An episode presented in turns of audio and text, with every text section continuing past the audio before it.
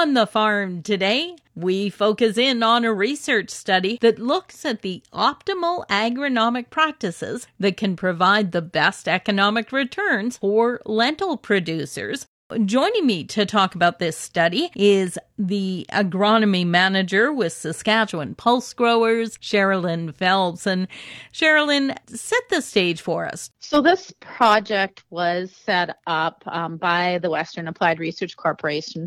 Jessica Enns was the lead with it. And what it was really designed to do was to look at the main different components in lentils to identify which key factors and, and what levels of those factors are really helping lentil growers to be more profitable. So we focused on three different areas. The first being seeding rate. There was some work out of Steve Shirtliffe's um, research out of the university looking at lentil seeding rates that showed, you know, as you go to higher than recommended seeding rates, you can get better weed competition and potentially higher yields.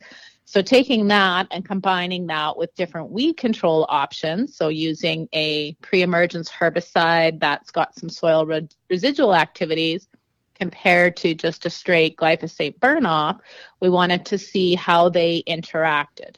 And then as we look at seeding rates and higher seeding rates, you know, you have a denser canopy and the risk for disease also could go up. So there's actually a component in this project that looks at fungicide applications and disease severity as well. So it's looking at seeding rates, weed control, and disease management, and seeing which combination of those three things um, over the course of the project was the best for growers in general. And what did we find?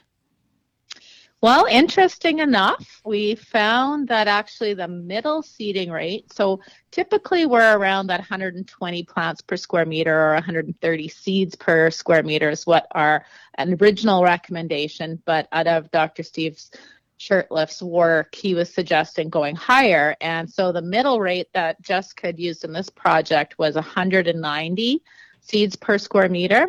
So about one and a half times the seeding rate. So that was the most optimum seeding rate that kind of gave the highest yield. And then in combination with the residual herbicide option was the most economical. Um, in terms of adding the fungicide component in, there was quite low disease pressure during the years of the study. So there wasn't, even though there was a, a, yield benefit from using the fungicide component, it wasn't enough to cover the cost of the fungicide at that time.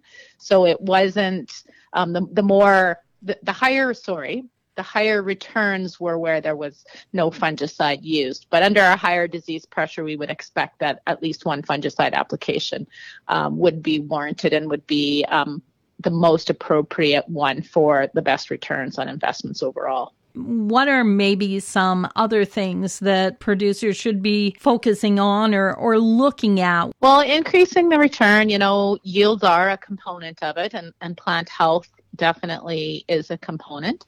And when we're looking at lentils, there's various different aspects as we're planning for next year. So, you know, the first thing is looking at your rotation and where lentils are best suited.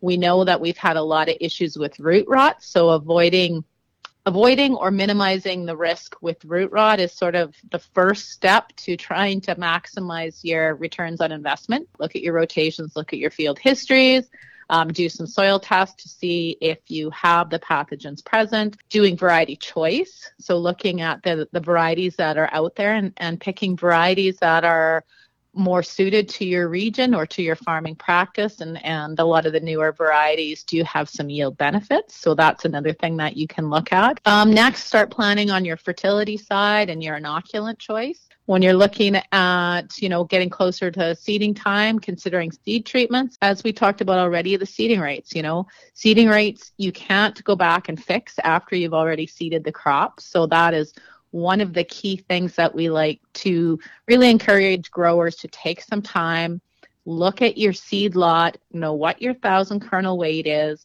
know the quality of your seed and your expected sort of emergence and germination rates so that you can actually do a really good job calculating what your target seeding rates I've been talking with Sherilyn Phelps, the agronomy manager with Saskatchewan Pulse Growers. For Golden West, I'm Glendalee Allen Vossler.